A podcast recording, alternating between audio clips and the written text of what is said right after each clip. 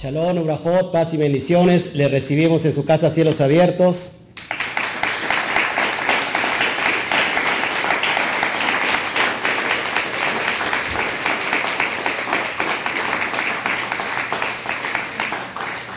Gracias por visitar nuestro canal, Cielos Abiertos Ministerios. Qué bueno tenerlo hoy en casa. Nos estamos gozando todos en Shabbat. ¿Verdad que sí, hermanos? Sí.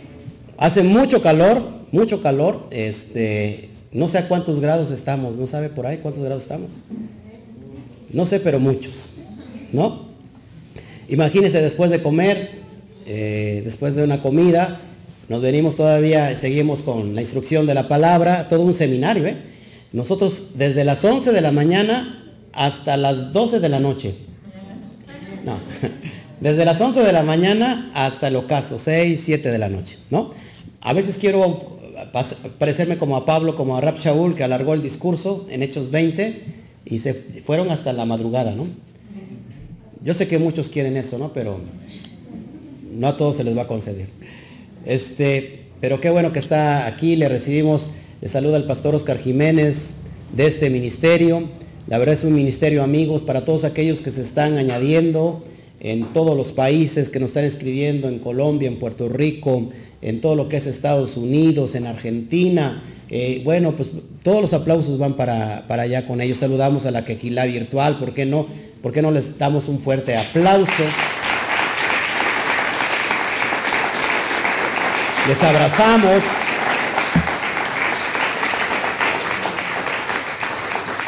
Y bueno, pues qué bueno que está con nosotros. Hoy nos vamos a meter de lleno a lo que es el capítulo 15 de la primera carta a los Corintios. ¿Cuál es este sistema que estamos llevando para los nuevecitos que están aquí? Saludamos aquí a todos los nuevecitos, ¿verdad? ¿Cuántas personas nuevas tenemos hoy? Una, dos... Allá atrás, 3, 4, ellos también son nuevos, 5, 6, no, ya tenemos, ya llevamos un Shabbat, dice, ya somos, estamos bien en la profundidad, ¿no? Somos como ¿cuántos? 6, 7 personas nuevas, qué bueno. Ah, también Armando es nuevo, ¿no? Prácticamente eres nuevo. Sí, ¿no? Bueno, ya no te cuestes al primer hervor, ¿va? Pero en esto es nuevo, ¿no? ¿Cuántos Shabbat llevas con nosotros? 5. ¿5 ya? No, pues ya ni es tan nuevo, ¿verdad? Pero gloria al Eterno. Para todos los que están aquí nuevecitos, este es un sistema de estudio que se conoce como estudio sistemático de la Biblia, de la Torah. Es estar estudiando verso por verso para que podamos entender todo el contexto. Recuerde que un texto sacado de contexto se vuelve ¿qué? Un pretexto. Y entonces terminas creyendo cualquier cosa que se te ponga, cualquier cosa. Entonces tenemos que interpretar, volver a la verdad, a las sendas antiguas, como interpretando la palabra en su contexto original, en su raíz esencial que es el hebreo, en su contexto histórico, en su contexto literario, en su contexto cultural, en su contexto político y en su contexto, ¿por qué no?, religioso. Si no entendemos nada de eso, pues vamos a terminar locos interpretando cualquier cosa, ¿no? Cualquier cosa que ni siquiera lo dijo el Eterno, ni mucho menos, por ejemplo, Pablo, que hoy estamos estudiando a Rab Shaul, que sus cartas son bien difíciles de entender, lo dijo Pedro. Sus cartas, dice, son algunas difíciles de entender, tanto que los indoctos las tuercen. Imagínate, ¿a cuánto tiempo estamos de distancia? A más de 2000 años. Y Pedro, Kefa, su contemporáneo de Pablo, decía, muy difícil de entender a Pablo. Ahora imagínate a cuánto tiempo de distancia poder entender a Pablo si no entiendes el contexto de todo lo que te acabo yo de mencionar. ¿Y Pablo quién era Pablo? Pablo era un erudito que creció a los pies de Gamaliel. ¿Y quién es Gamaliel?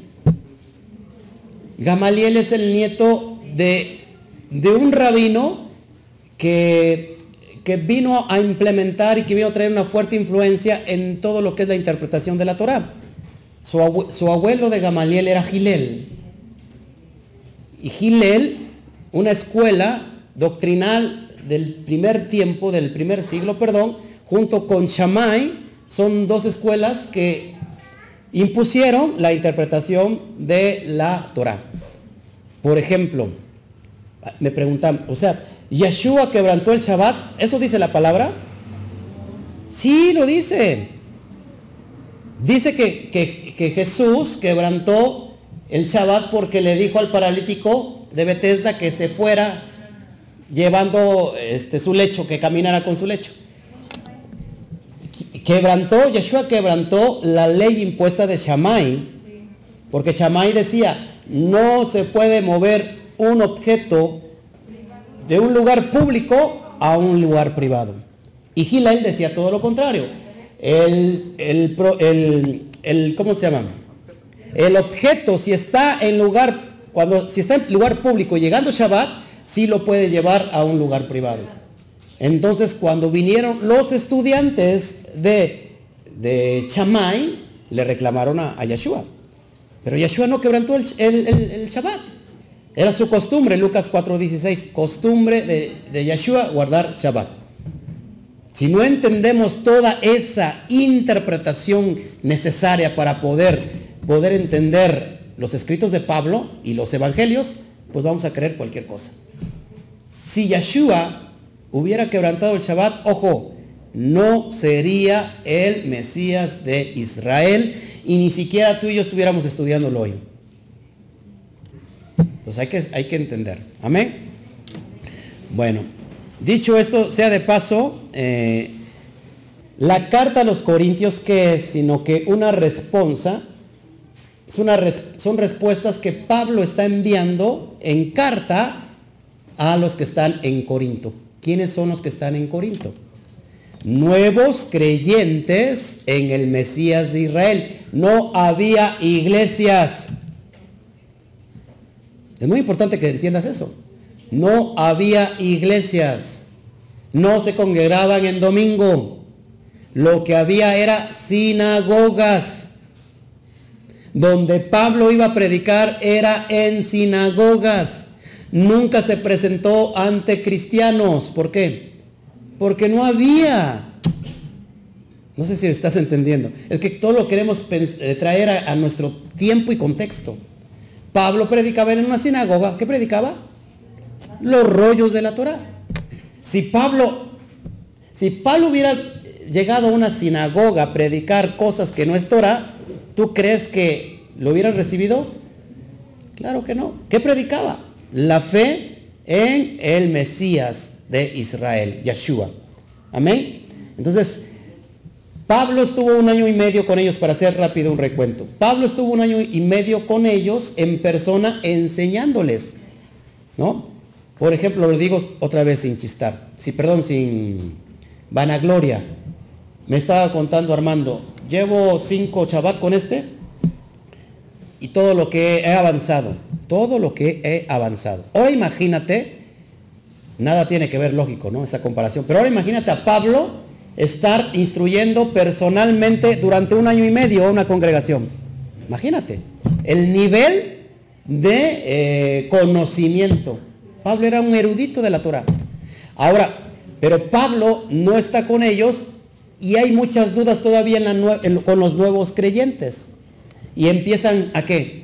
A enviarle preguntas. ¿Y qué es lo que está haciendo Pablo? Simplemente Pablo está ¿qué? Contestando. Ese es el contexto, ¿ok? Esta carta fue dirigida a los Corintios, no fue dirigida a una iglesia cristiana, a una denominación.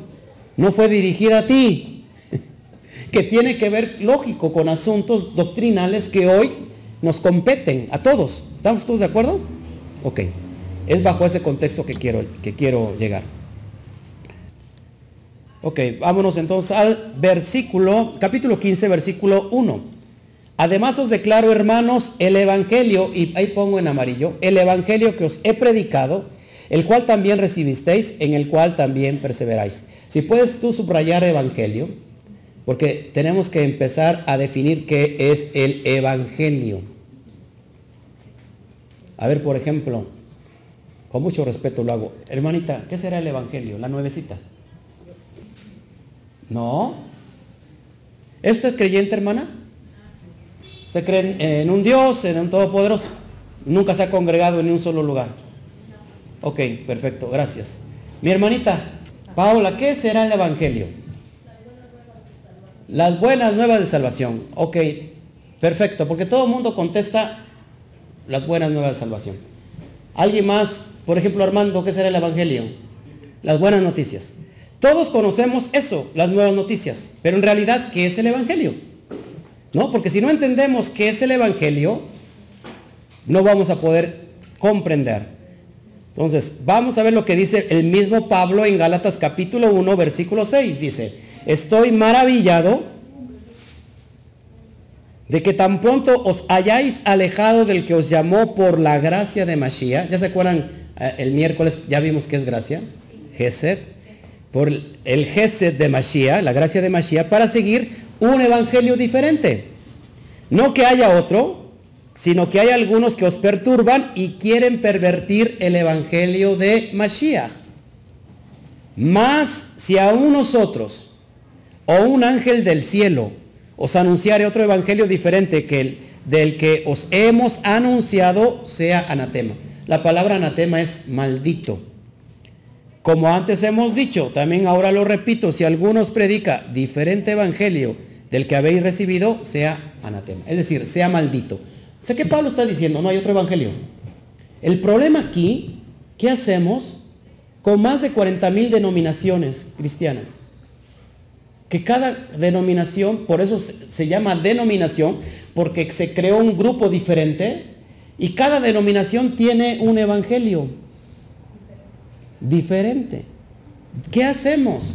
Donde cada denominación te está diciendo, yo tengo la verdad, vente conmigo. No, no, no, yo tengo la verdad, ese es pentecostal, vente conmigo. No, yo soy testigo de J, vente conmigo. No, yo soy mormón, ¿no? Vente conmigo, yo tengo la verdad. Entonces, tenemos que partir para entender qué es el evangelio. ¿A qué evangelio se estaba refiriendo Pablo? Porque nosotros se nos ha dicho que son las buenas nuevas. Está perfecto. Las buenas nuevas de salvación, las buenas noticias. Pero pensamos que estas buenas noticias nacen con el Nuevo Testamento. Y ahí está el error. Que eso no nace con el Nuevo Testamento. Para empezar, mal llamado Nuevo Testamento, por lo que hace un rato les dije. Vamos a entender qué es el Evangelio. ¿Ok? Otra cita muy importante, para que podamos entender qué es el Evangelio. Hebreos 3, 16 al 19. Dice así, ojo, fíjese. ¿Quiénes fueron los que habiendo oído le provocaron? ¿No fueron todos los que salieron de Egipto por mano de Moisés? ¿Quién salió de Egipto? ¿Quién salió de Egipto? De la mano de Moisés. El pueblo de Israel. Fíjate. ¿Y con quiénes estuvo él disgustado 40 años? ¿Te acuerdas que él tenía que, 40 días tenía que dilatarse el traslado? ¿Y cuánto tiempo se 40 años. ¿No fue con los que pecaron, cuyos cuerpos cayeron en el desierto? ¿Y a quienes juró que no entrarían en su reposo, sino aquellos que desobedecieron? Me brinco al 19. Y vemos que no pudieron entrar a causa de la incredulidad. ¿Se acuerdan que se quejaban de todo? Los milagros más grandes y sobrenaturales los vivió esa congregación. Y se quejaban de todo. Fíjate. Ahora, ¿qué no escucharon ellos? ¿Qué rechazaron? Vámonos para 4, 1 y 2. Perdón, Hebreos 4, versículo 1 y 2. Fíjate lo que dice. Ahí mismo está continuando. Temamos pues, no sea que permaneciendo aún la promesa de entrar en su reposo, es decir, de entrar en su Shabbat, algunos de vosotros perezca no haberlo alcanzado, porque también a nosotros se nos ha anunciado la buena nueva. Ahí está, el Evangelio, como a ellos. ¿A quién? A los que salieron de Egipto. Pero no les aprovechó el oír la palabra por no ir acompañada de fe en los que la oyeron. Ojo. El Evangelio está desde la salida de Egipto. Y la fe, igual. Entonces, no quisieron escucharla. ¿Qué rechazaron? La buena noticia. La palabra en hebreo. buena noticia se llama Besorá. Ojo, porque lo que estoy enseñando es mucha doctrina, ¿eh? No se me duerman porque es muy profundo. A ver si logro transmitir la intención aquí, porque va a batallar hoy por, número uno, que se va a dormir después de la comida, pero eso es espiritual, porque es algo tan profundo que voy a enseñar que necesito mucho de su atención. Si usted me pone atención, y para irnos rápido, le prometo que si me presta atención durante los 5 horas que siguen, no.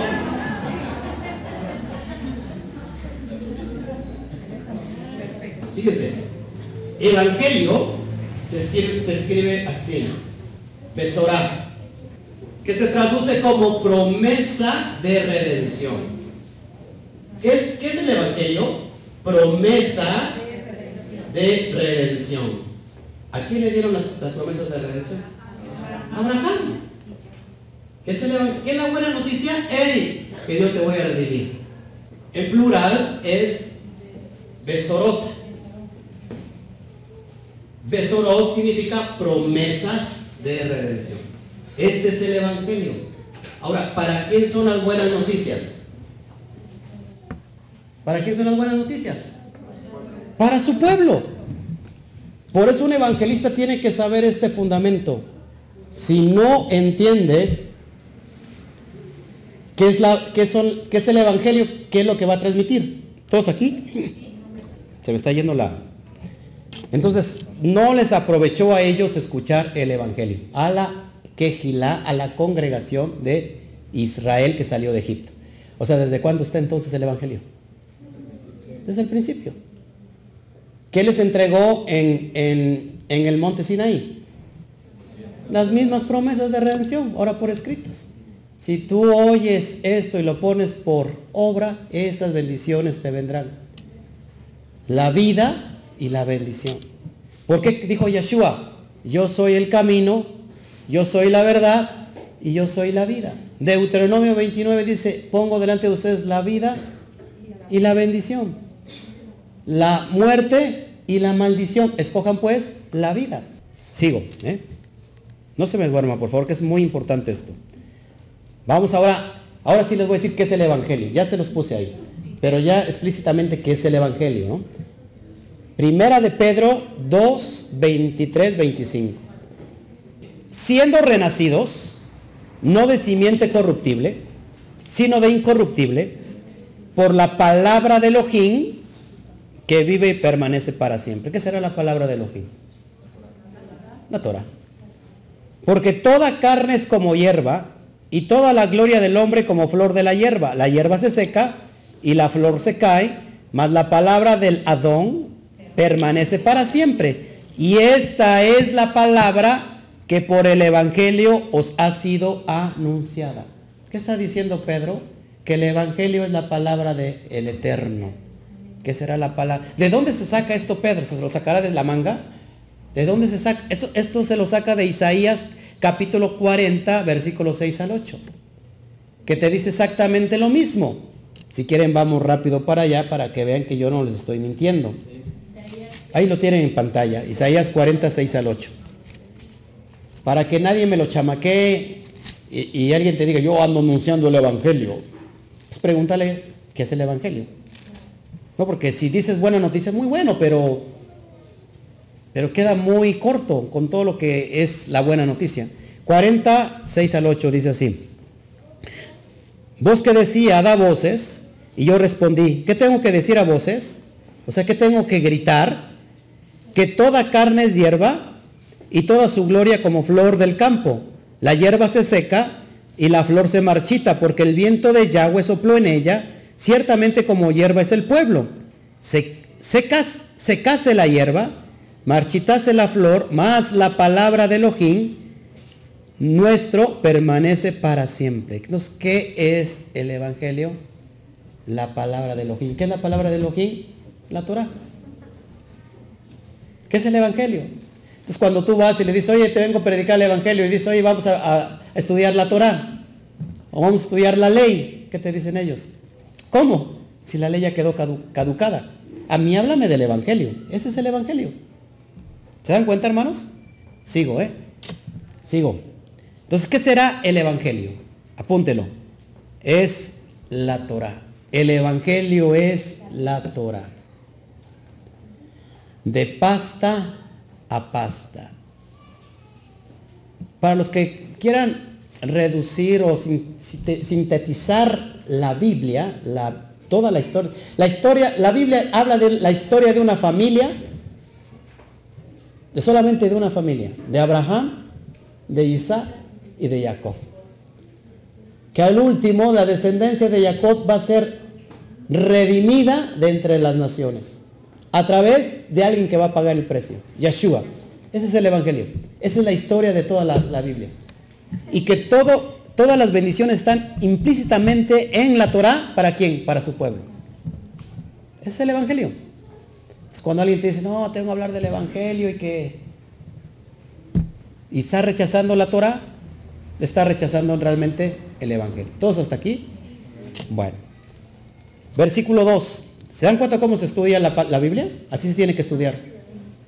Y ir paso por paso para ir entendiendo qué es lo que quiere decir. Por el cual dice, o sea, por el Evangelio, por el cual, asimismo, si retenéis la palabra que os he predicado, sois salvos, si no creísteis en vano. ¿Qué está pasando con todas las personas allá afuera que dicen la ley ya no? ¿Creyeron qué? En vano. Creyeron en vano. O sea, si ustedes están creyendo en otra cosa, si ustedes están escuchando otro evangelio que yo no he anunciado, pues estás bien mal, estás maldito. Si allá te hablarán de, no sé, porque cada denominación tiene una doctrina. Inclusive hay un movimiento que se llama la sana doctrina, que ni tampoco está tan sana, ¿eh? Desde el momento que rechazan la Torah, rechazan la gracia, porque la gracia es la Torah. Versículo 3, porque primeramente os he enseñado lo que asimismo recibí, que Mashiach murió por nuestros pecados conforme a las Escrituras. Que Mashiach murió. ¿Por qué tenía que morir? ¿Con cuáles Escrituras? ¿Por qué tenía que morir? Ojo aquí, porque hay una profundidad muy profunda, como yo siempre digo. Porque muchos a la persona del Mesías lo ven como Dios, pero Dios no puede morir en una cruz, porque Él es eterno. Él es Olam. Si muere ya no es eterno. ¿Todos aquí? Entonces hay un propósito para que puedas entender esto. Entonces fíjese, ¿por cuándo murió? Vamos a ver Oseas 2:16. Y hay una novia ahí, y que ahorita los más estudiosos, voy a empezar con la muchacha de atrás, es muy estudiosa. Viene su esposo y se descompone. Antes de que llegara su esposo está aquí bien, está atendiéndola, está participando, y ya viene el otro y le habla al oído y se la lleva para allá atrás. Oseas 2:16. En aquel tiempo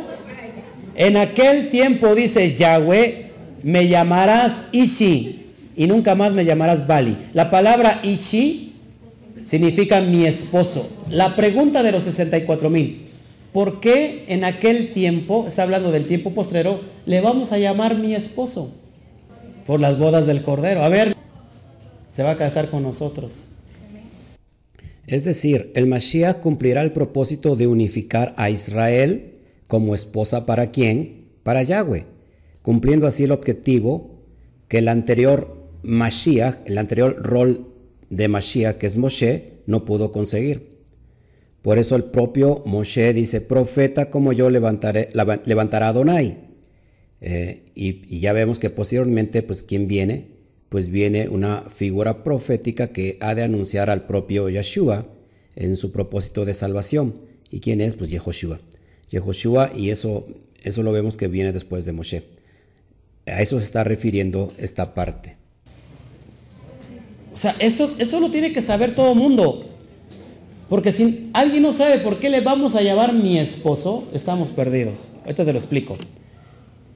Deuteronomio 24:4 es porque aquí hay una profundidad tremenda. Mira, él tuvo que morir para que tú y yo le llamemos esposo.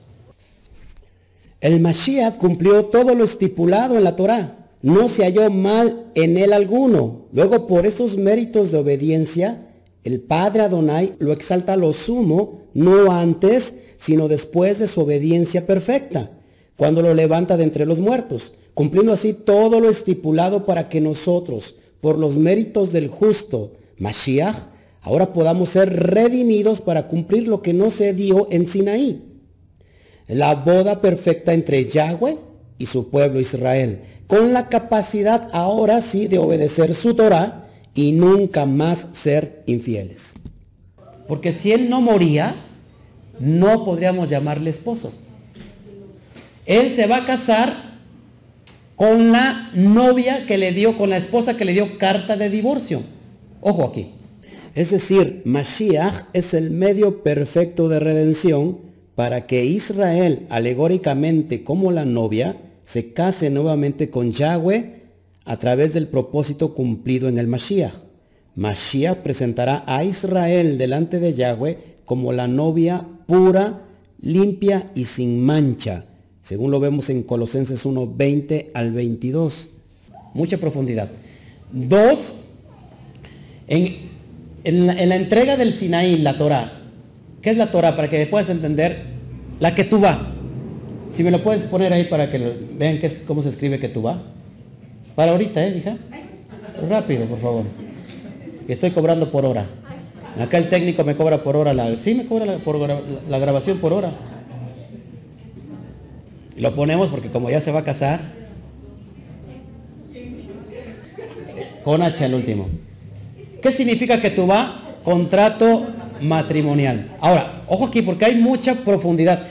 Al último voy a hacer mesas de estudio para que, por equipos, para que al último me traigan, el que me traiga la mejor respuesta, va a recibir usted un premio. Ojo aquí. En Sinaí se entrega el contrato matrimonial. La Ketubá es un contrato que dos partes firman, el novio y la novia. En el matrimonio hebreo se casan, pero no viven juntos. El novio se va a prepararle morada, lugar, y ya que tiene todo, el padre supervisa y le dice, ya cuando aprueba el padre, dice, ve por la novia, ve por la esposa. Y se consuma el matrimonio. No lo que pasa aquí. Aquí primero viven juntos, vienen los hijos y ya después, se entienden, se casan. No, aquí es todo lo contrario. ¿Qué hizo el pueblo? Firmó la Ketubá. Israel dijo, sí, lo haremos, y todavía ni había escuchado implícitamente todos los mandamientos. Sí, lo haremos. ¿Y qué pasó cuando el Eterno ya bajó las tablas? ¿Qué pasó con el pueblo? Se perdió. Se había metido con sus amantes. Él empezó a idolatrar. Y le dio carta de divorcio a Israel. Ojo aquí. Hay dos casas. Casa del norte, casa del sur. Israel son 10 tribus. No así. Judá son 2 tribus. Bueno, un poquito de levitas. Pero esencialmente Judá, Benjamín, y uno que otro levita. Es muy largo todo esto si yo lo explico. Ya lo he explicado en videos. Baje usted Romanos capítulo 11. Ahí hablo un poco del tema. ¿Sí? Y lo puede bajar en la red. Ahora, le da carta de divorcio a Israel, no a Judá. La despide y le da la carta de divorcio. El problema está que ya no la puede volver a tomar. Ese es un misterio que se le reveló a Pablo y que podamos entender. Fíjate lo que dice la ley de Deuteronomio 24:4. Dice, no podrá su primer marido que la despidió volverla a tomar para que sea su mujer, después que fue envilecida, porque es abominación delante de Yahweh. No has de pervertir la tierra de Yahweh tu Elohim, que tu Elohim te da por heredad. ¿Qué pasa? El problema que ya no se puede casar. Porque él mismo puso la ley, puso la Torah. Ya el Padre, el Eterno, ya no puede volver a tomar a Israel. A menos que muera. Sigo. Es aquí que el Mashiach cumple con esta comisión. Así, por la desobediencia de un hombre, es decir, el primer Adán, entró el pecado. Entonces, por la obediencia del postrer Adán, es decir, Yeshua hombre, viene la justificación, y así con la muerte del Mashiach se justifica la redención de la transgresión que tuvo todo Israel. Ahora con la muerte del Tzadik, el Padre puede entrar ahora en compromiso con todo Israel. Isaías 51:1 y 2. Así dijo Yahweh, que es de la carta de repudio de vuestra madre con la cual yo la repudié, o quienes son mis acreedores, a quienes yo os he vendido, he aquí que por vuestras maldades sois vendidos, y por vuestras rebeliones fue repudiada vuestra madre. Se está hablando a Israel. Porque cuando vine, no hallé a nadie. Cuando llamé, nadie respondió. ¿Acaso se ha cortado mi mano para no redimir? Ojo, para no redimir. No hay en mi poder para librar. He aquí con mi represión hago secar el mar, convierto los ríos en desierto, sus peces se pudren por falta de agua y mueren de sed. Una muy importante, Jeremías 3:8. Israel, ahí está hablando de Israel. Ella vio que por haber fornicado la rebelde Israel. ¿Qué hizo Israel? Fornicó. ¿Qué hizo el Padre? ¿Qué hizo Yahweh? Yo la había despedido y dado carta de repudio, pero no tuvo temor la rebelde Judá, su hermana, sino que también ella fue y fornicó. Aquí las dos casas cayeron en fornicación, pero solamente a una se le dio carta de divorcio. A ver si me pueden entender esto, porque es muy profundo. Yeshua decía, no he venido sino a buscar las ovejas perdidas de la casa de Israel. Otras ovejas tengo que no son de este redil, refiriéndose a Judá, por la cual me es necesario ir y traer, y para que sean un solo rebaño y un solo pastor. ¿A qué se estaba refiriendo? A la casa de Israel. ¿Por quién murió Yeshua? Por Israel. Entonces pregúntate, ¿cuántos de aquí quieren estar en las bodas del Cordero? Sí. Para empezar, tienes que ser novia. Para empezar, ¿cómo es la novia? Tiene que estar guardando pactos. ¿Y la novia quién es? No es otro pueblo, es Israel. No es ninguna denominación. Quítate eso de la cabeza. Es Israel. Les voy a dar una palabra profética bien profunda que viene en el Brit Hadashah, en el Nuevo Testamento, que te va a volar los sesos. Vamos para allá. Libro de Juan 11:49. Escuche esta profecía. El sumo sacerdote de aquel tiempo era Caifás, y él profetizó sobre Yeshua, de lo que te estoy hablando yo ahorita. Fíjate lo que dice. Entonces Caifás, uno de ellos, sumo sacerdote de aquel año, les dijo, vosotros no sabéis nada. El contexto es que querían matar a Yeshua. Lo iban a matar. Y les dijo, ustedes no saben nada. Ni pensáis que nos conviene que un hombre muera, o sea, Yeshua, por el pueblo, y no que toda la nación perezca. Ojo, eso no lo dijo por sí mismo, sino que como era el sumo sacerdote, el Cohen Gadol aquel año, profetizó que Yeshua había de morir por la nación. ¿Cuál nación? ¿Quién estaba ocupando Israel? Judá. Y no solamente por la nación, ojo, aquí es poderoso, sino también para congregar en uno a los hijos de Elohim que estaban dispersos. ¿Quiénes son los dispersos? Las 10 tribus perdidas. Efraín, la casa de Efraín. Ojo. Ahí puedes ponerle en tu Torah la cita de Ezequiel 37, que habla de las dos casas. El pacto que hace Jeremías 31:31. Está hablando de eso. ¿Cómo se llaman los dispersos? ¿Cómo les dije? Efraín. Ojo. Así que desde aquel día acordaron matarle. Ojo. Por tanto, Yeshua ya no andaba abiertamente entre los judíos, sino que se alejó de allí a la región contigua al desierto, a una ciudad llamada Efraín, y se quedó allí con sus discípulos. Ojo, ojo, ¿en dónde está proféticamente hoy el Mesías de Israel? En Efraín.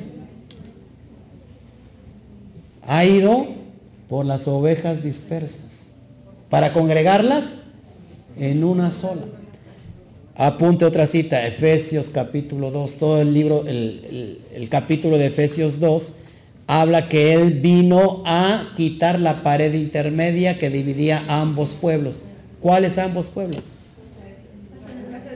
Casa de Judá y casa de Israel. No va a venir por otro pueblo. A ver si me puedo entender aquí. No va a venir por otro pueblo llamado iglesia. No viene, porque si no, ¿por cuál iglesia? Yo creo que la de cielos abiertos es muy coqueta, ¿no? ¿Por cuál iglesia? ¿Por la que está aquí en el centro? ¿Por los bautistas? ¿Por los pentecostales? Son muy alegres. ¿Por los presbiterianos? Son muy tristes. ¿Por los sembradores? No cosecha. ¿Por qué? ¿Por cuáles va a venir? No va a venir por ninguna denominación. Toca el de junto, por favor, dile. No va a venir por ninguna denominación. Él va a venir por su pueblo. A ver, vamos rápido a Efesios. Efesios. Esto da para mucho, porque si no entendemos esto, no vamos a poder entender nada. Nada. Efesios 2, capítulo 2, versículo 11. Ponga mucha atención, por favor, porque esto le compete a usted, porque es para salvación. Dice así: por tanto, acordaos que en otro tiempo vosotros, los gentiles, en cuanto a la carne, erais llamados incircuncisión, por la llamada circuncisión hecha a mano en la carne. En aquel tiempo estabais, ¿qué? Sin Cristo, sin Mashiach, alejados, ojo, de la ciudadanía de Israel. ¿Cómo así? Y ajenos a los pactos de la promesa, sin esperanza y sin Elohim en el mundo. Pero ahora en Mashiach Yeshua, vosotros que en otro tiempo estabais lejos, habéis sido hechos cercanos por la sangre de Mashiach. Los otros que en otro tiempo estabais en Mendoza, en el Valle de Orizaba, en Córdoba, en Tehuacán, en el norte, en el sur, en el este, en el oeste, que estaban lejos, habéis sido hechos cercanos por la sangre de Mashiach. Porque Él es nuestra paz, que de ambos pueblos, ojo, hizo uno, derribando la pared intermedia de separación, aboliendo en su carne las enemistades, la ley de los mandamientos expresados en ordenanzas. ¿Qué es esto? Leyes rituales. No la Torá. Para crear en sí mismo, una vez más, de los dos, uno solo y nuevo hombre, haciendo la paz, el shalom.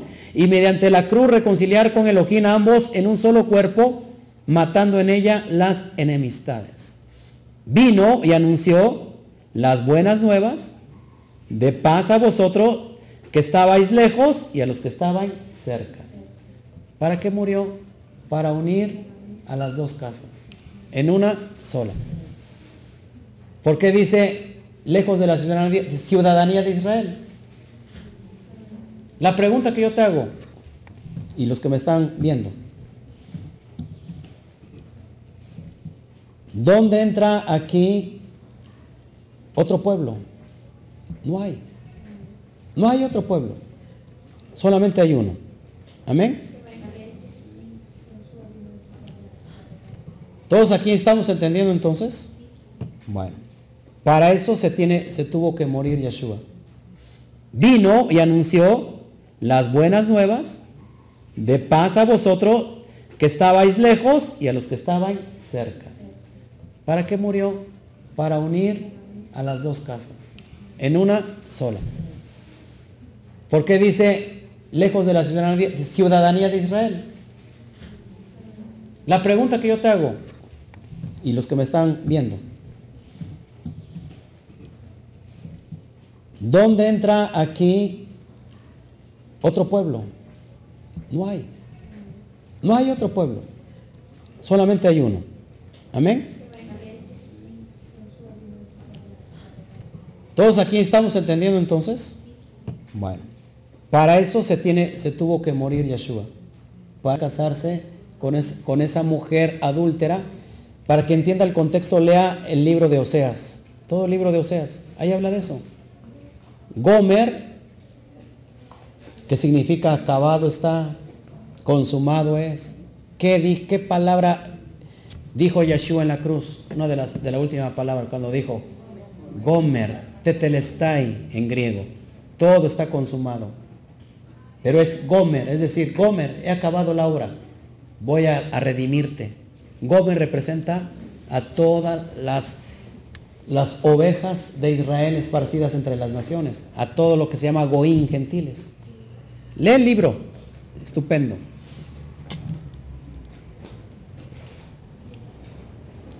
Entonces él murió, Isaías 53, 4 al 7, dice que ciertamente él llevó nuestras enfermedades, sufrió nuestros dolores, y nosotros le tuvimos por azotado, por herido de Elohim y abatido. Mas él herido fue por nuestras rebeliones, molido por nuestros pecados. El castigo de nuestro shalom fue sobre él, y por su llaga nosotros fuimos curados.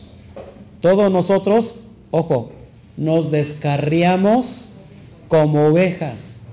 Cada cual se apartó por su camino, mas Yahweh cargó en él el pecado de todos nosotros.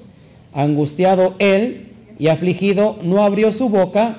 Como cordero fue llevado al matadero, y como oveja delante de sus trasquiladores, enmudeció y no abrió su boca.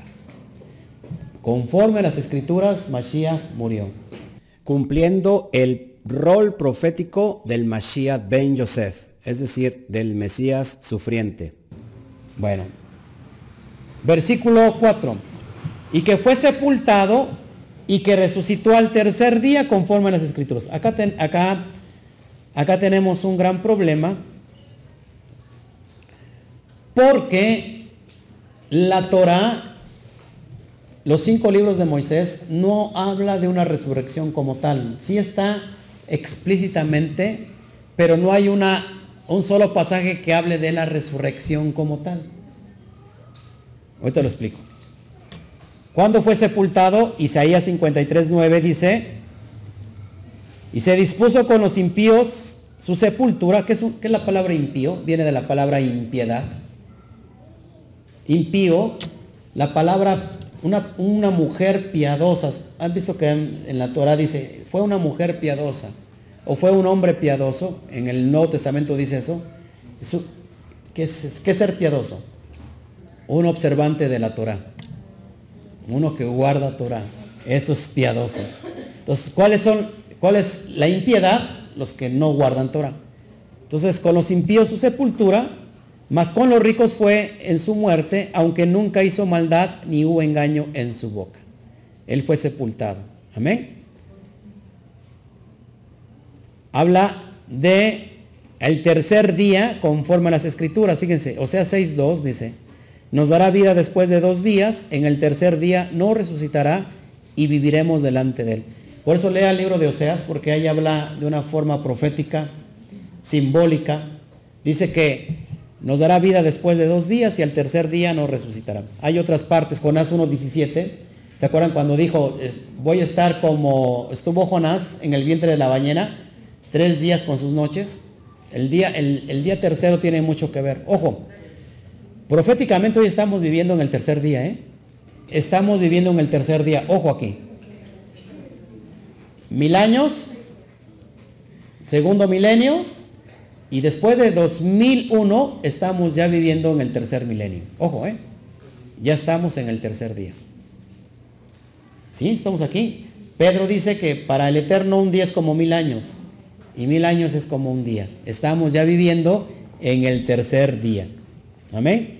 Salmo 16:10. Porque no dejarás mi alma en el Seol, no permitirás que tu santo vea corrupción.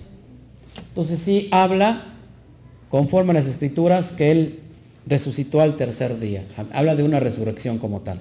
Amén. Versículo 5. Y que apareció a Cefas, y después a los 12. Después apareció a más de 500 hermanos a la vez, de los cuales muchos viven aún y otros ya duermen. Fíjense, después de que él resucitó, ¿a cuántos se les apareció? A 500. Imagínate, una locura. No solamente a sus discípulos, no solamente a su gente, sino que a 500 personas se apareció.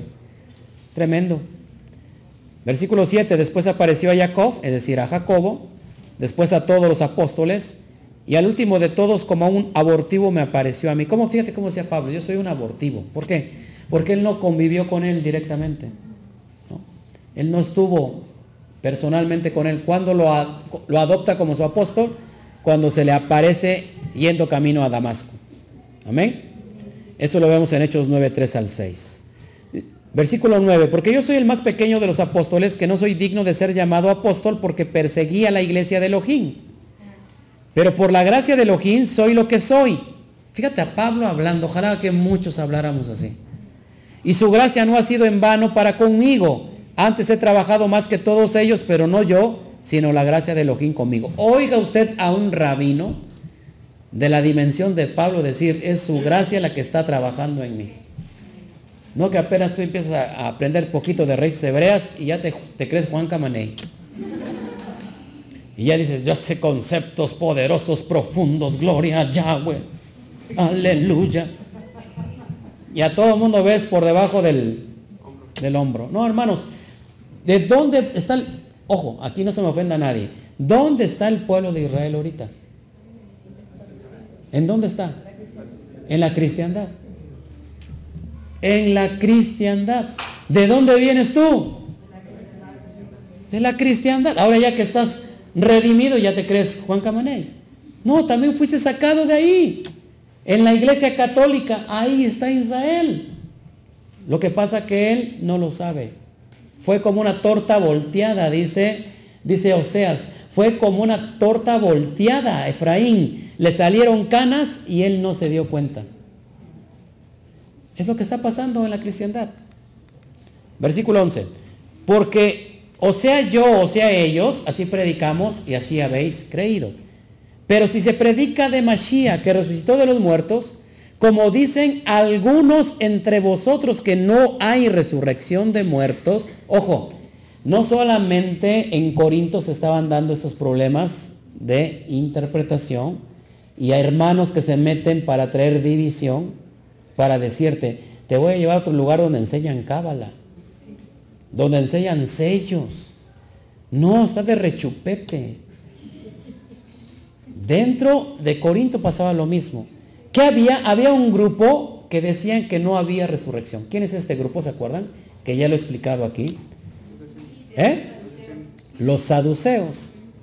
¿Quién eran los saduceos? Bueno, era la élite, la crema innata de Israel. Eran las personas pudientes. Era como el partido PRI, ¿no? Que hoy se vino para abajo.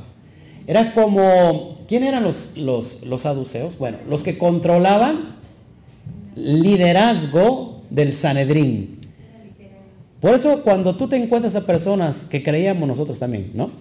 Que los judíos sacrificaron a Yeshua, no fueron los judíos, fue este grupo de saduceos que controlaban todas las decisiones políticas y religiosas en cuestiones de Israel. A su vez, ¿por quién eran controlados los saduceos? ¿Se acuerdan?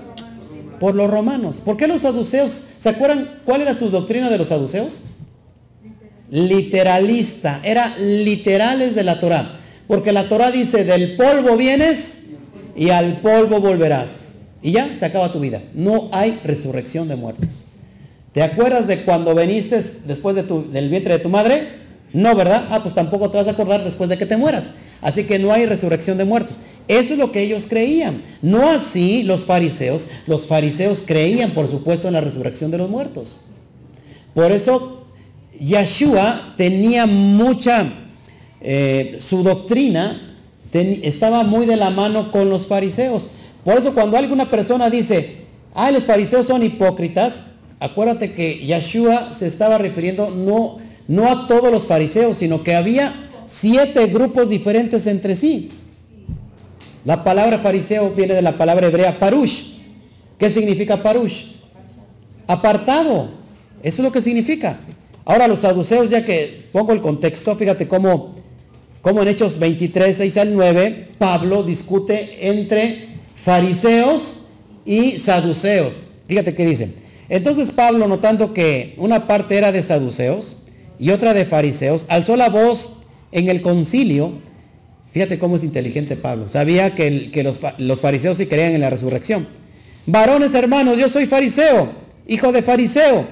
Acerca de la esperanza y de la resurrección de los muertos se me juzga. Cuando dijo esto, se produjo disensión entre los fariseos y ¿qué? Y los saduceos, y la asamblea se dividió. Porque los saduceos dicen que no hay resurrección, ni ángel, ni espíritu, pero los fariseos afirman estas cosas.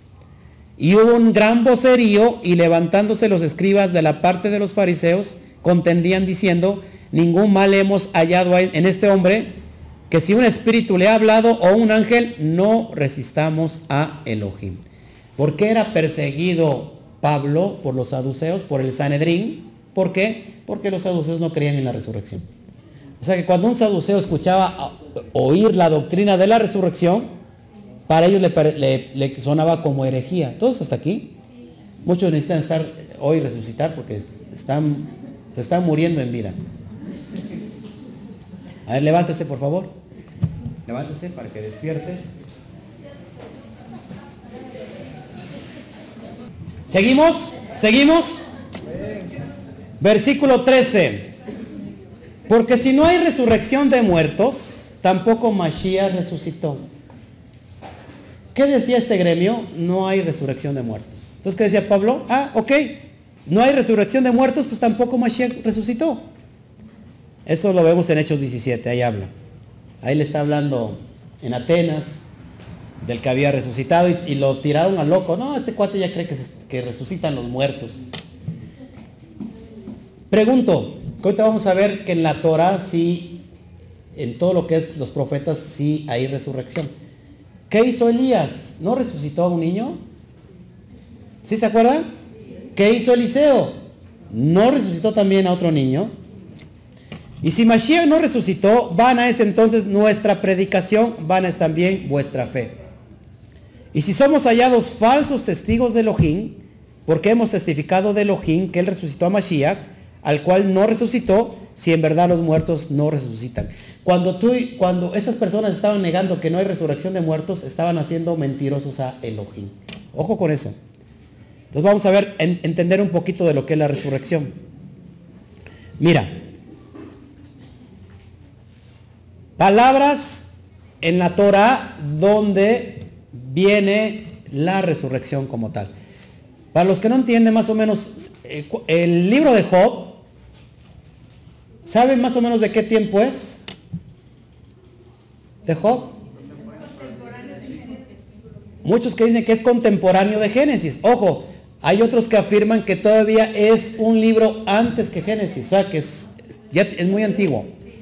Job 19, 25, 27 dice así: yo sé que mi Redentor vive y al fin se levantará sobre el polvo, y después de deshecha está mi piel, en mi carne he de ver a Elohim. O sea, ahí está hablando que él va a resucitar. ¿No es una buena noticia, hermanos? 27, al cual veré por mí mismo, y mis ojos lo verán, y no otro, aunque mi corazón desfallece dentro de mí.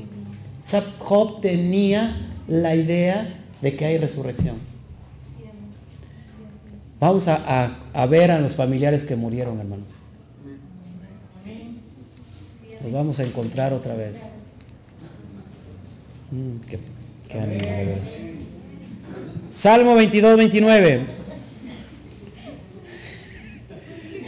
Comerán y adorarán todos los poderosos de la tierra, se postrarán delante de él todos los que descienden al polvo, aún el que no se puede conservar la vida a su propia alma. Es decir, los que han descendido al polvo, los que murieron, van a ser ¿qué? Levantados. ¿No te parece una buena noticia? Que tenemos promesas. Al rato viene un misterio, ¿eh?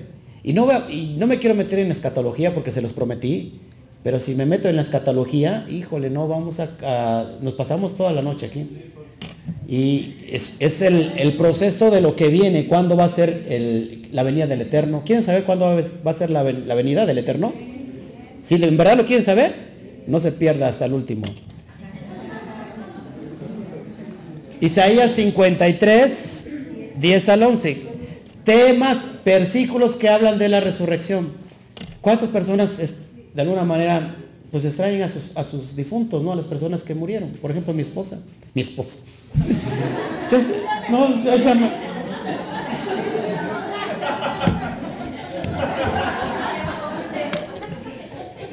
Has tenido una, ¿eh? No, al rato ya me cae el divorcio, ¿no? Imagínate. Una he tenido. No, el esposo de mi hermana. Quise decir de mi hermana, no de mi esposa.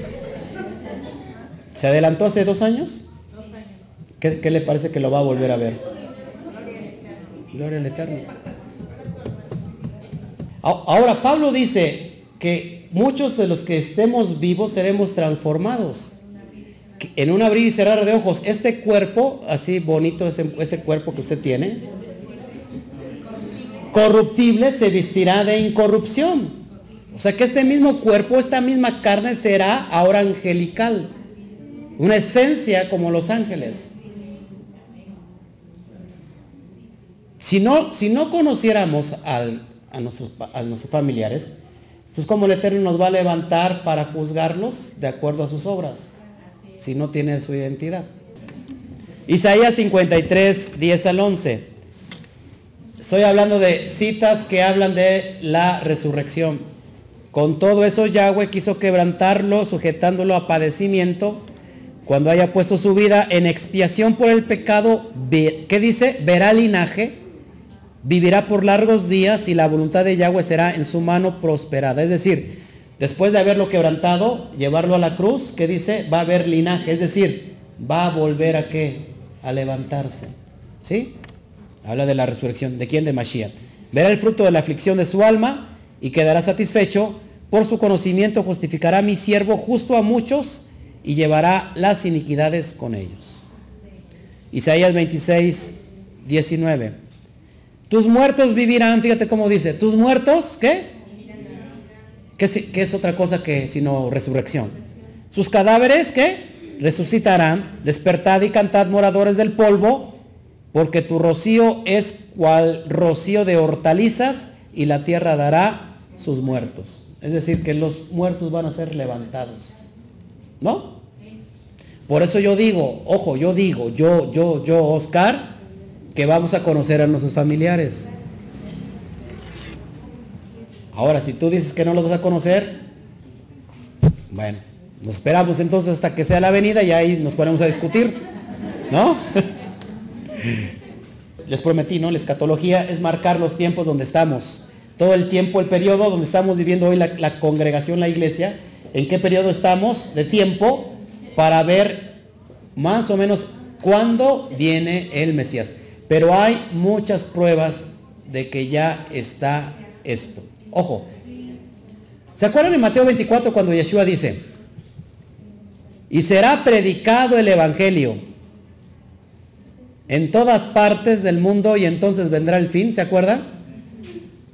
O sea que una señal que no se equivoca es que cuando el evangelio sea predicado en todas las naciones y entonces vendrá el fin. La pregunta que yo te estoy haciendo ahorita, ¿en realidad el evangelio sea predicado en todas las naciones? ¿No? ¿Qué está pasando? Que ahora sí se está empezando a predicar el evangelio. ¿Qué pasa? Que entonces ya estamos cerquita de la redención. ¿Qué pasa con la tierra? Está dando gritos de dolor. Está gimiendo a una. ¿Por qué gime? Por la manifestación de los hijos de Elohim. ¿Cómo se van a manifestar? ¿Por qué? Por la manifestación. A ver, porque cuando el hijo perdido sepa que él es Israel y que él es Efraín, que es el hijo pródigo que va a regresar, esa manifestación habla de redención para toda la tierra. ¿Sabes que por causa del pecado los animalitos también tuvieron que corromperse? Toda la humanidad, toda la tierra, toda la creación está esperando la redención. Y gimen porque nosotros, los que están perdidos allá afuera, recuperen su identidad. ¿No te parece espectacular? Que hoy se está cumpliendo esa palabra. O sea, el evangelio está siendo predicado a las naciones. Yo estoy haciendo mi granito de arena, llevando el evangelio a las naciones. ¿Qué es lo que tienes tú que hacer? Llévalo a tu casa, llévalo a tu colonia, llévalo a tu familia. Hoy, por ejemplo, Iván, se está cumpliendo la palabra con tu mamá, porque estás dándole a tu mamá lo que es el Evangelio, las promesas de redención. Entonces, ¿qué significa esto? Que ya el regreso del amado está muy cerca. Eclesiastés 12:7, hablando en cuestiones de la resurrección. Y el polvo vuelve a la tierra como era, y el espíritu vuelve a Elohim que lo dio. ¿Sí? O sea, sí hay una... 12:7. Segunda de Samuel, 12:23, dice: mas ahora que ha muerto, ¿para qué de ayunar?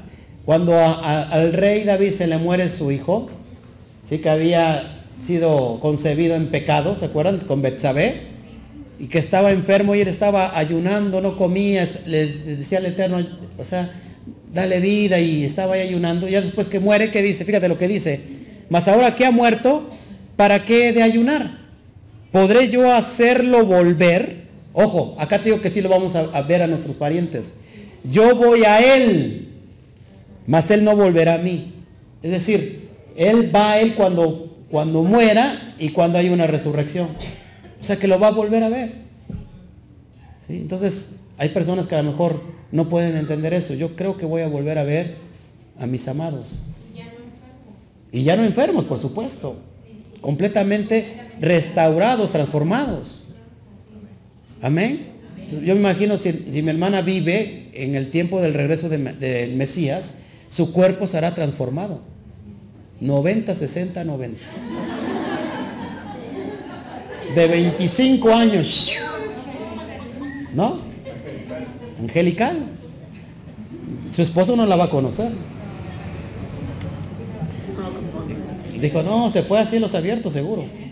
Allá se fue a congregar esta mujer. ¿Seguimos? ¿Seguimos o no? Mateo 25:44-46. El propio Yeshua habló de la resurrección. Entonces también ellos le responderán diciendo, Adón, ¿cuándo te vimos hambriento, sediento, forastero, desnudo, enfermo o en la cárcel y no te servimos? Entonces le responderá diciendo, de cierto os digo que en cuanto no lo hicisteis con a uno de estos más pequeños, tampoco a mí me lo hicisteis. E irán estos al castigo eterno, ojo, y los justos ¿a dónde? A la vida eterna. Hay una vida eterna, hermanos. Ahora, si tú quieres apostar a que no va a haber y que ya te vas a morir y ya, pues yo no tengo nada que perder. Pero tú, o sea, el que me está oyendo del otro lado, tiene mucho que perder. Porque qué tal si es verdad y él se va a perder toda una eternidad. Amén. Mateo 10:28, fíjate lo que dice Yeshua. Y no temáis a los que matan el cuerpo, mas el alma no pueden matar. Tened más bien aquel que puede destruir el alma y el cuerpo en el infierno. O sea que cuando tú no haces una teshuva, ¿a dónde te vas a ir? Al infierno. Amén. Versículo 16. Porque si los muertos no resucitan, tampoco Mashiach resucitó. Y si Mashiach no resucitó, ¿qué dice? Vuestra fe es vana, aún estáis en vuestros pecados. Romanos 10:9, fíjate lo que dice. Porque si confesares con tu boca que Yeshua es el Adón y creyeres en tu corazón que Elohim le levantó de los muertos, serás salvo. Aquella persona que no cree en la resurrección no puede ser salva. Porque ¿cómo va a resucitar después de muerto? Ahí lo tienes en pantalla. ¿Ven? ¿Vamos bien? ¿Sí? Vamos bien dormidos, ¿no? Romanos 10, no, ya lo vi. Ok, versículo 18. Entonces también los que durmieron en Mashiach, que perecieron. O sea, los que ya murieron después de Mashiach y antes de Mashiach, ¿qué pasó? Perecieron. Si en esta vida solamente esperamos en Mashiach, somos los más dignos de consideración, de conmiseración de todos los hombres. Versículo 20. Mas ahora Mashiach ha resucitado de los muertos, primicias de los que durmieron es hecho. Él fue la primicia de entre de los muertos. Él es el Bikurim. Diga conmigo, él es el Bikurim. ¿Qué significa Bikurim? Las primicias. ¿Qué es el Bikurim? es una de las 7 fiestas anuales del Eterno, una fiesta Kadosh. La tercera fiesta. Dice Romanos 8, 22, 23, dice, porque sabemos que toda la creación gime a una y aún está con dolores de parto hasta ahora. Fíjate cómo está toda la tierra. Mujeres que han tenido hijos, ¿cómo es un dolor de un parto? La pregunta es, ¿por qué odia al marido cuando usted está pariendo? No, hay unos que le gritan y no, o sea, mi esposa no, ¿eh? Mi esposa se portó como una celita, porque estaba dormida.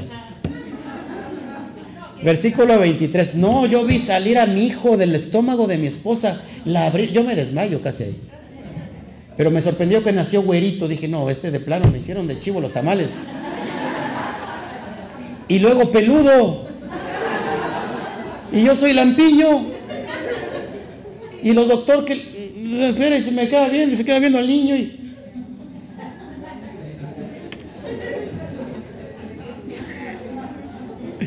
lo que no sabe mucha gente, que yo antes era muy güerito de chiquito. Dice, y no solo ella, ojo, sino que también nosotros mismos, que tenemos que las primicias del Espíritu. Nosotros tenemos las primicias del Espíritu. ¿Qué serán las primicias del Espíritu? Que vamos a resucitar. Nosotros también gemimos dentro de nosotros mismos, esperando la adopción de la redención de nuestro cuerpo. ¿Cuándo vamos a que todo sea perfecto? Cuando seamos redimidos en Mashiach. Que nuestro cuerpo mortal se va a convertir en algo que es inmortal. Apocalipsis 14, 4. Estos son los que no se contaminaron con mujeres, pues son vírgenes. Estos son los que siguen al Cordero por donde quiera que va. Estos fueron redimidos de entre los hombres como primicias para Elohim y para el Cordero. Hablando de Apocalipsis 20, lea usted después todo. Ahí habla de la segunda resurrección, de la primera y de la segunda resurrección, del milenio, de que Hasatán va a ser encarcelado durante 1000 años, pero después de esos 1000 años va a ser soltado un poco de tiempo más para que vaya a engañar otra vez a las naciones. Véalo usted. Pero ahí dice que hombres como primicias para Elohim, o sea, los que van a resucitar son primicias. ¿Sí? ¿Todos aquí? Todos van a ser levantados y van a ser juzgados. Apocalipsis 14, 4. Versículo 21. Por cuanto la muerte entró por un hombre, ¿por quién entró la muerte? Por Adán. También por un hombre la resurrección de los muertos. Amén. Por Adán entró el pecado, y ¿por quién va a entrar la redención de nuestras almas, de nuestros cuerpos, del reino que ha de venir como eterno? ¿Por quién? Por Yeshua. 22, porque así como en Adán todos mueren, también en Mashiach todos serán vivificados. Pero cada uno en su debido orden: Mashiach, las primicias, luego los que son de Mashiach en su venida. Eso lo vemos en Apocalipsis 20. O sea, ¿qué quiere decir? ¿Cómo empieza la primera resurrección? Con la resurrección de Mashiach. Ojo, los que resucitaron, por ejemplo, Lázaro resucitó. No hubo una resurrección con Lázaro, pero no está hablando de la resurrección eterna. La persona que resucitó volvió a morir después, ¿no? Como algo normal. Aquí está hablando del orden, ya completamente Olam, eterno. Inicia con Mashiach en su resurrección, son las primicias, luego los que son de Mashiach, es decir, los que están guardando los pactos, ¿cuándo? En su venida. Yo creo, a ver si usted me capta esto y me lo cree. Yo creo que esta generación va a ser la generación que va a ver con sus ojos la venida de Mashiach. Y Pablo lo que dice más adelante, que si nosotros vamos a ser testigos, no vamos a conocer la muerte. Versículo 24. Luego el fin, cuando entrega el reino de Elohim al Padre, y cuando haya suprimido todo dominio, toda autoridad y potencia. Daniel 2:44, vámonos para allá. Daniel 2:44 dice, y en los días de estos reyes El Elohim del cielo levantará un reino que no será jamás destruido, ni será el reino dejado a otro pueblo. Desmenuzará y consumirá todos estos reinos, pero él permanecerá para siempre. ¿Quién va a permanecer para siempre? Daniel 7:13 al 14 y Daniel 7:27. Miraba yo en la visión de la noche, y aquí en las nubes del cielo veía uno como un hijo de hombre que vino hasta el anciano de días, y le hicieron acercarse delante de él. Y le fue dado dominio, gloria y reino, para que todos los pueblos, naciones y lenguas le sirvieran. Su dominio es dominio eterno que nunca pasará, y su reino uno que no será destruido. Versículo 27. Y que el reino y el dominio y la majestad de los reinos debajo de todo el cielo sea dado al pueblo de los santos del Altísimo, cuyo reino es reino eterno, y todos los dominios le servirán y obedecerán. Entonces el Padre va, fíjate, cuando sea el fin, luego del fin, el Padre va a suprimir todo bajo los pies de Él. O sea, no va a haber ya llanto, no va a haber maldad, no va a haber nada, todo va a ser perfecto. El problema es cuando lleguemos tú y yo.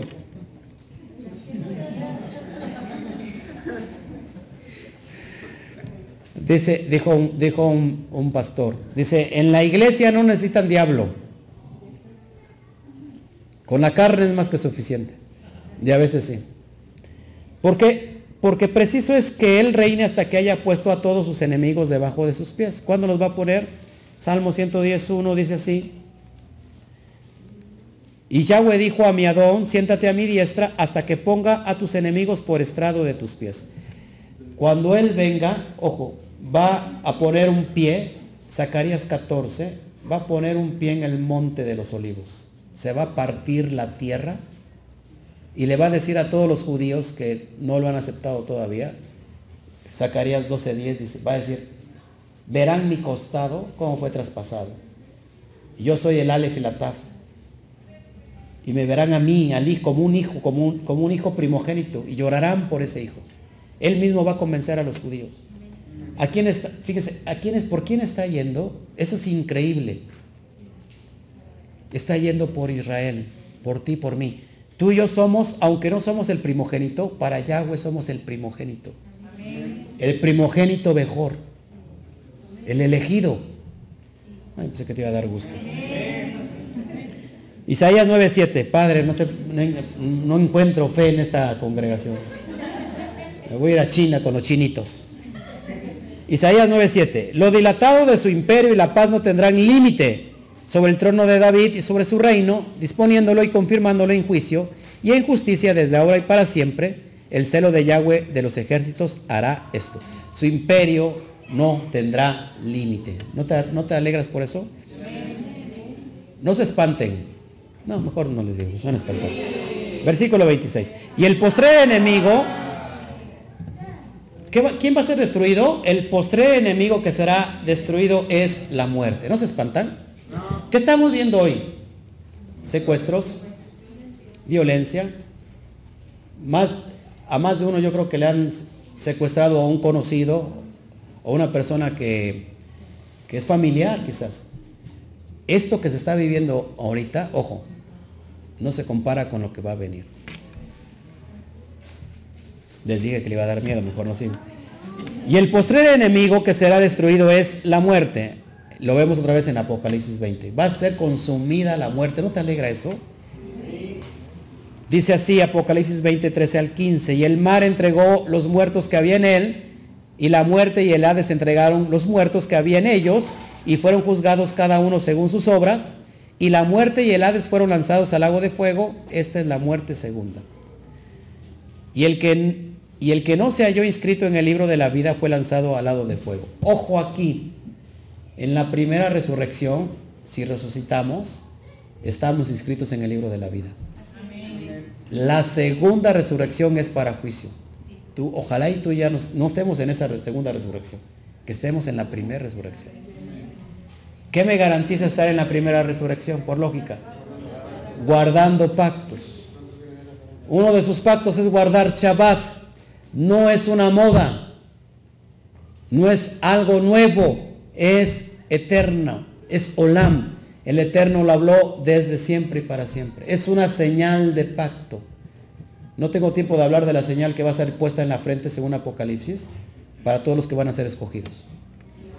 Versículo 27. Porque todas las cosas las sujetó debajo de sus pies, y cuando dice que todas las cosas han sido sujetas a él, claramente se exceptúa aquel que sujetó a él todas las cosas. Salmo 8:6 dice así: le hiciste señorear sobre las obras de tus manos, todo lo pusiste debajo de sus pies.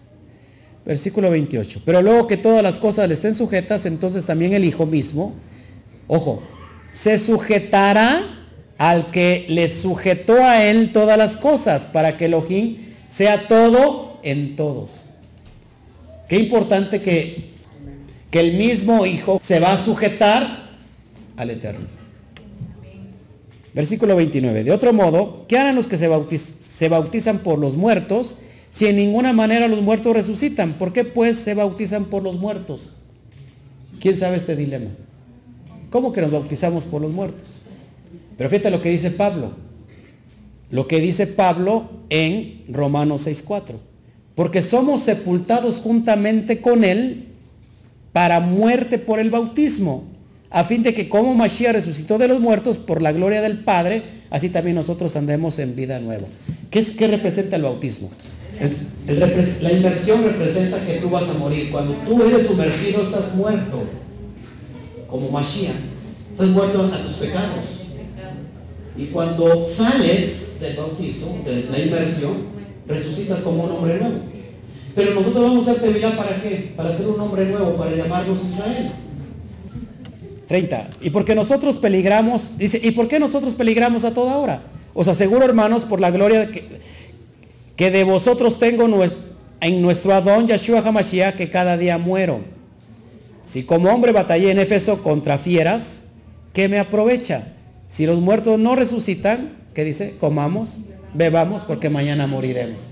Si los muertos no resucitan, pero como sí resucitan, entonces preocúpate por vivir una vida santa y kadosh. No erréis, las malas conversaciones corrompen las buenas costumbres. Ojo, porque les decía, no se junten con cualquiera porque los van a desviar. Si se siguen juntando con los saduceos, que ellos que no creen en la resurrección, los van a desviar. Si ustedes se siguen juntando con gente que no tiene nada que ver con lo que usted estás creyendo, ¿para qué te juntas? No, te estás contaminando. No, eres judío. No, eres aquello. No, eres otro. ¿Sabes qué? Las malas conversaciones corrompen las buenas costumbres. Que tus costumbres buenas no sean corrompidas. Como hace un rato yo dije, si vas a comer kosher, come delante de todos. ¿Sabes? Cuando yo voy a comer con mi esposa al lugar que vayamos, damos gracias a Hashem por lo que vamos a recibir. Así tiene que ser. Y si vas con acompañado, y enséñale a la persona con qué vas, que no tiene que comer alimentos que son impuros. Ya hasta me enojé. Versículo 34. Velad debidamente y no pequéis, porque algunos no conocen Elohim, para vergüenza vuestro. Lo digo, fíjate, dentro de la comunidad había personas que no conocían a Elohim. Lo mismo está pasando hoy aquí. Hay mucha gente que viene, pero no lo conoce. ¿Cuándo lo conoce? Cuando pone por obra todo lo que sale de la boca de Hashem, porque se la ha revelado, ¿no? No hay necesidad que te esté yo vigilando con el C4. Ya puse cámaras en tu casa por si no lo sabes. Salmo 1:6 dice así: porque Yahweh conoce el camino de los justos, mas la senda de los malos perecerá. Él conoce la senda de los justos. ¿Tú crees que si no hoy haces socio al Eterno y empiezas a caminar de acuerdo a su camino, que es un camino que angosto? Muchos caminan por el lugar, por el camino ancho. ¿Ese lleva a dónde? A la perdición. Pero el camino angosto lleva a la vida eterna. Si tú caminas hoy el camino y lo haces socio al Eterno, ¿tú crees que Él no te va a dar toda la provisión que necesitas? Versículo 35. Pero dirá alguno, como los que han dicho acá, no, pues cómo vamos a ver a nuestros familiares. No, si estaban, tenía Pero dirá alguno, yo no lo estoy diciendo, acá dice Pablo, ¿cómo resucitarán los muertos? ¿Con qué cuerpo vendrán? Ahí te va a contestar Pablo. 90, 60, 90. Necio, lo que tú siembras no se vivifica si no muere antes. Y lo que siembras no es el cuerpo que ha de salir, sino el grano desnudo, ya sea de trigo o de otro grano. Por ejemplo, para sembrar plátano, tú metes todo el plátano en la tierra, órale. Mete la semilla. No, la naranja, lo mismo. Metes toda la naranja, metes el grano desnudo. De cierto os digo que si el grano de trigo no muere, queda solo, pero si muere, fruto en abundancia dará. Yeshua muriendo. Sí, seguimos. No toda carne es la misma carne, ojo, sino que una carne es la de los hombres, otra carne la de las bestias, otra la de los peces y otra la de las aves. Fíjate, Génesis 1:11 al 12, dijo Elohim, pues produzca la tierra verde, hierba que dé semilla, árbol de fruto que dé fruto según su género, que su semilla esté en él sobre la tierra, y fue así. Produjo pues la tierra hierba verde, hierba que da semilla según su naturaleza, y árbol que da frutos cuya semilla está en él según su género, y vio que Elohim era bueno. Entonces, hay, no todas las,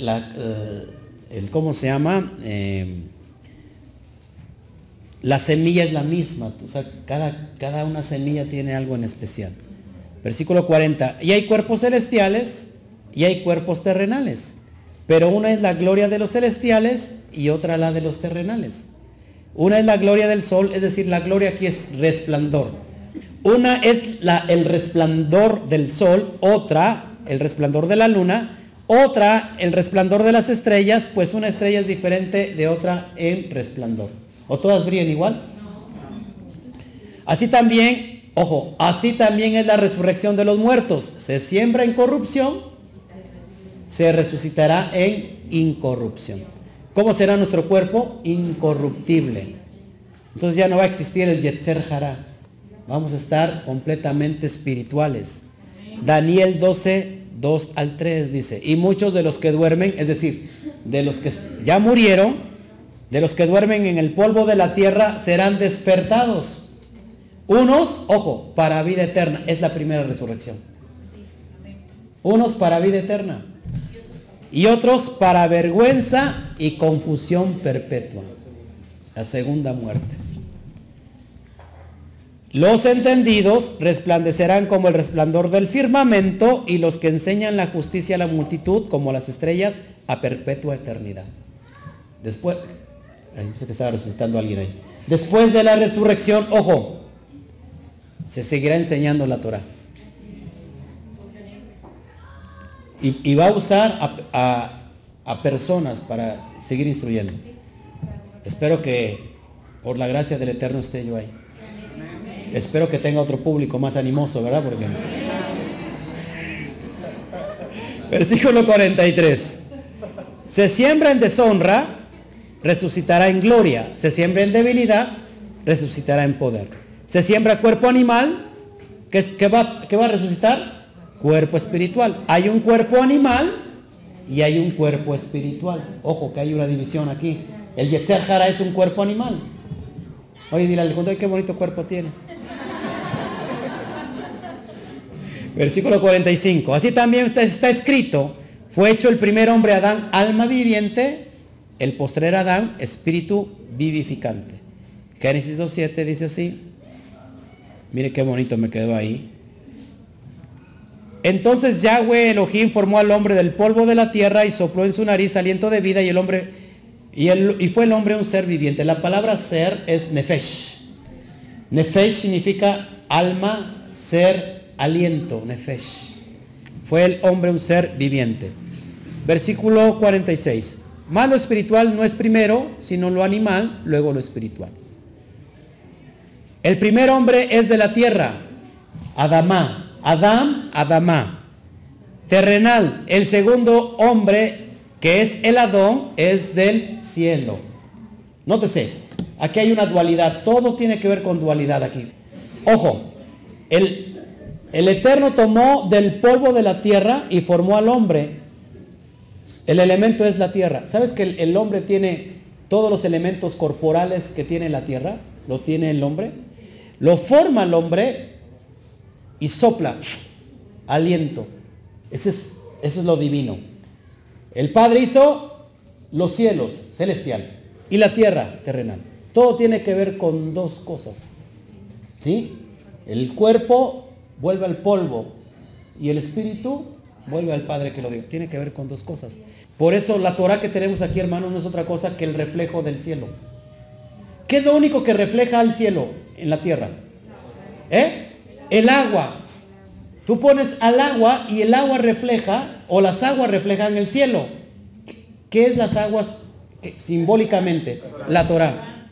¿Te das cuenta? Génesis 3:19 y Eclesiastés 12:7. Dice: con el sudor de tu rostro comerás el pan hasta que vuelvas a la tierra, porque de ella fuiste tomado, pues polvo eres y al polvo volverás. Eclesiastés 12:7. Y el polvo vuelve a la tierra como era, y el espíritu vuelve a Elohim que lo dio. Entonces, hermanos, vamos a ser resucitados. Primero Adán cayó en pecado, pero viene el segundo Adán, el postrer Adán, que por medio de él seremos llevados a la resurrección y a la vida eterna. Ya voy a terminar. Versículo 48. ¿Cuál el terrenal? Tales también los terrenales. ¿Y cuál el celestial? Tales también los celestiales. Es decir, nosotros pertenecemos al celestial. Somos hechura, su imagen, somos espíritu. ¿Sabes que los niños, cuando son pequeños, pueden ver el mundo espiritual? Pero ¿qué pasa? Que van creciendo y se cierra esa dimensión por el pecado. Pero ¿qué tal si hoy el Eterno nos vuelve a dar de lo suyo y nos abre los ojos espirituales? Como hace un rato les empezaba yo a decir, que no les quise decir, porque entonces pues ya no va a entender nada. Y ya estoy como el Cantinflas hasta ahora.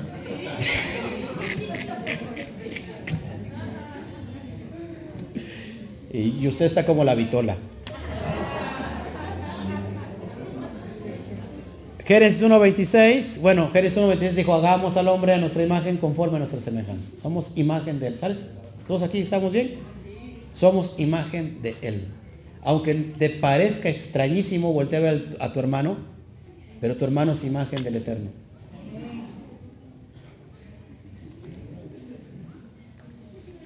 Versículo 51. He aquí os digo un misterio. Ojo, con esto voy a cerrar. Pablo dice: he aquí os digo un misterio. No todos dormiremos. Es decir, no todo. Esto aplicaría aquí, ¿verdad? Dice: no todos dormiremos. Es decir, no todos vamos a morir, pero todos seremos transformados. Versículo 52. En un momento, ojo, en un abrir y cerrar de ojos, a la final trompeta. Porque se tocará la trompeta, se tocará el shofar, dice Pablo. ¿Qué fiesta habla del shofar? Yom Teruah, que la vamos a vivir ya. Dame la fecha de una vez, mujer. El 10 de septiembre vamos a festejar Yom Teruah. ¿Eh? Empieza en el ocaso el día 9. Vamos a celebrar en el ocaso del 9. ¿Qué día cae? El domingo nos vamos a ver acá para celebrar Yom Teruah. ¿Qué se celebra? Cosas tremendas. Es un día de fiesta enorme porque regresa el amado, regresa por su pueblo. Esa es una fiesta profética que va a cumplir Yeshua Hamashiach. Después de Yom Teruah viene Yom Kippur, que es el día del juicio, y después viene Sukkot. 7 días de fiesta, hombre. Dice: viene la trompeta, los muertos serán ¿qué? Resucitados incorruptibles. Y nosotros seremos transformados. ¡Wow! Primera de Tesalonicenses 4:15 al 17. Por lo cual, os decimos esto en palabra del Adón, que nosotros que vivimos, que habremos quedado hasta la venida del Adón, no precederemos a los que durmieron. Fíjate lo que dice Pablo.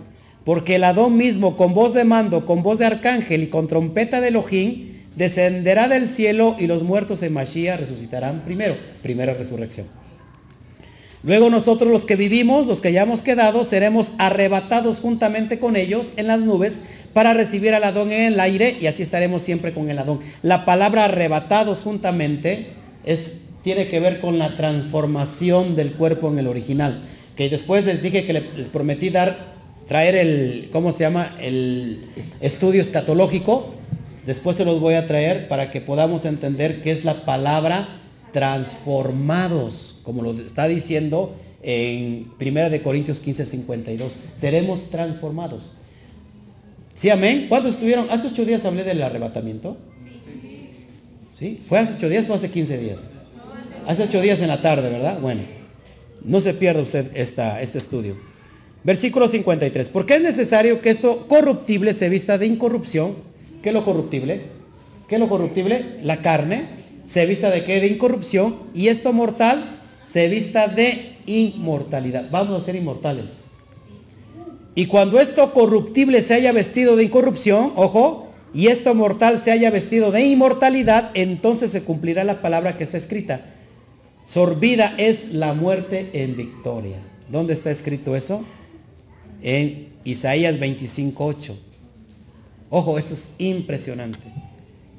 Isaías 25:8 dice: destruirá a la muerte para siempre, y enjugará Yahweh el Adón toda lágrima de todos los rostros, y quitará la afrenta de su pueblo de toda la tierra, porque Yahweh lo ha dicho. La muerte estará muerta. ¿Estará qué? Derrotada para siempre. ¿Cuántos tienen miedo a morir? Sean sinceros. ¿Cuántos tienen miedo a la muerte? Porque nunca pensamos en la muerte, la verdad. O sea, nunca lo pensamos. Todo el mundo va a pasar por ahí, al menos que esta generación sea transformada. Imagínate cómo va a ser. Imagínate que Iván, que lo veas transformado en un cuerpo de ángel, te vuelves a enamorar. Así de fácil, ¿no? Versículo 55. Fíjate cómo dice Pablo: ¿dónde está, oh muerte, tu aguijón? ¿Dónde, oh sepulcro, tu victoria? Oseas 13:14. Fíjate lo que dice Oseas 13:14, importante. De la mano del Seol lo redimiré. Fíjate de dónde nos va a sacar: de la muerte. Los libraré de la muerte. Oh muerte, yo seré tu muerte. Fíjate cómo dice el Eterno: oh muerte, yo seré tu muerte, y seré tu destrucción.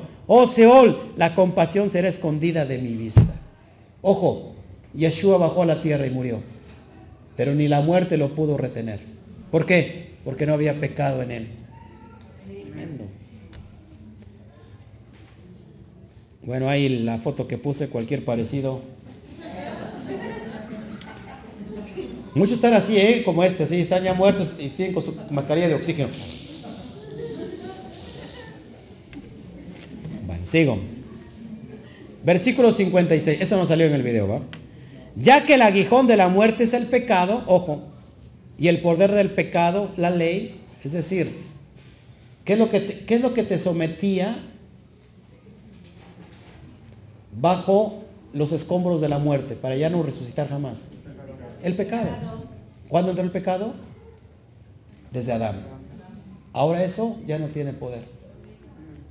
Versículo 57. Mas gracias sean dadas a Elohim, que nos da la victoria por medio de nuestro Adón, Yeshua HaMashiach.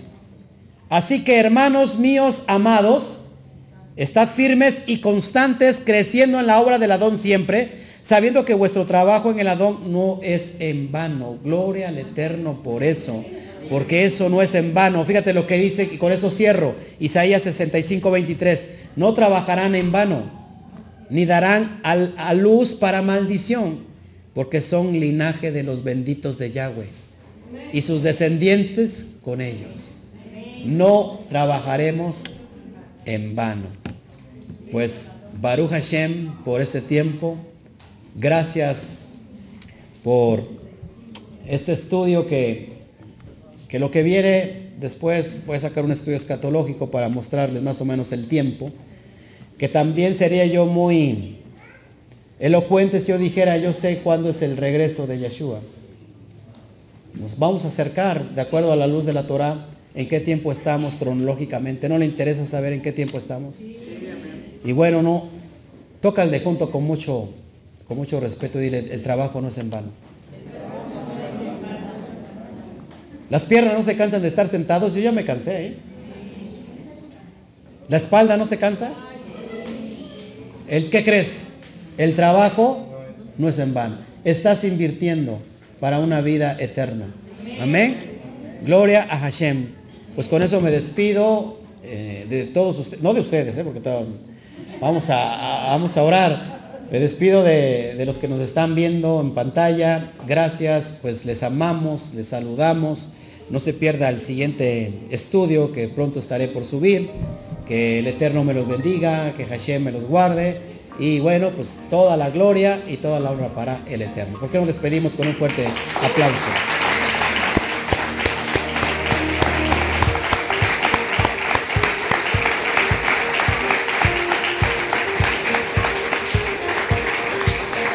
Amén.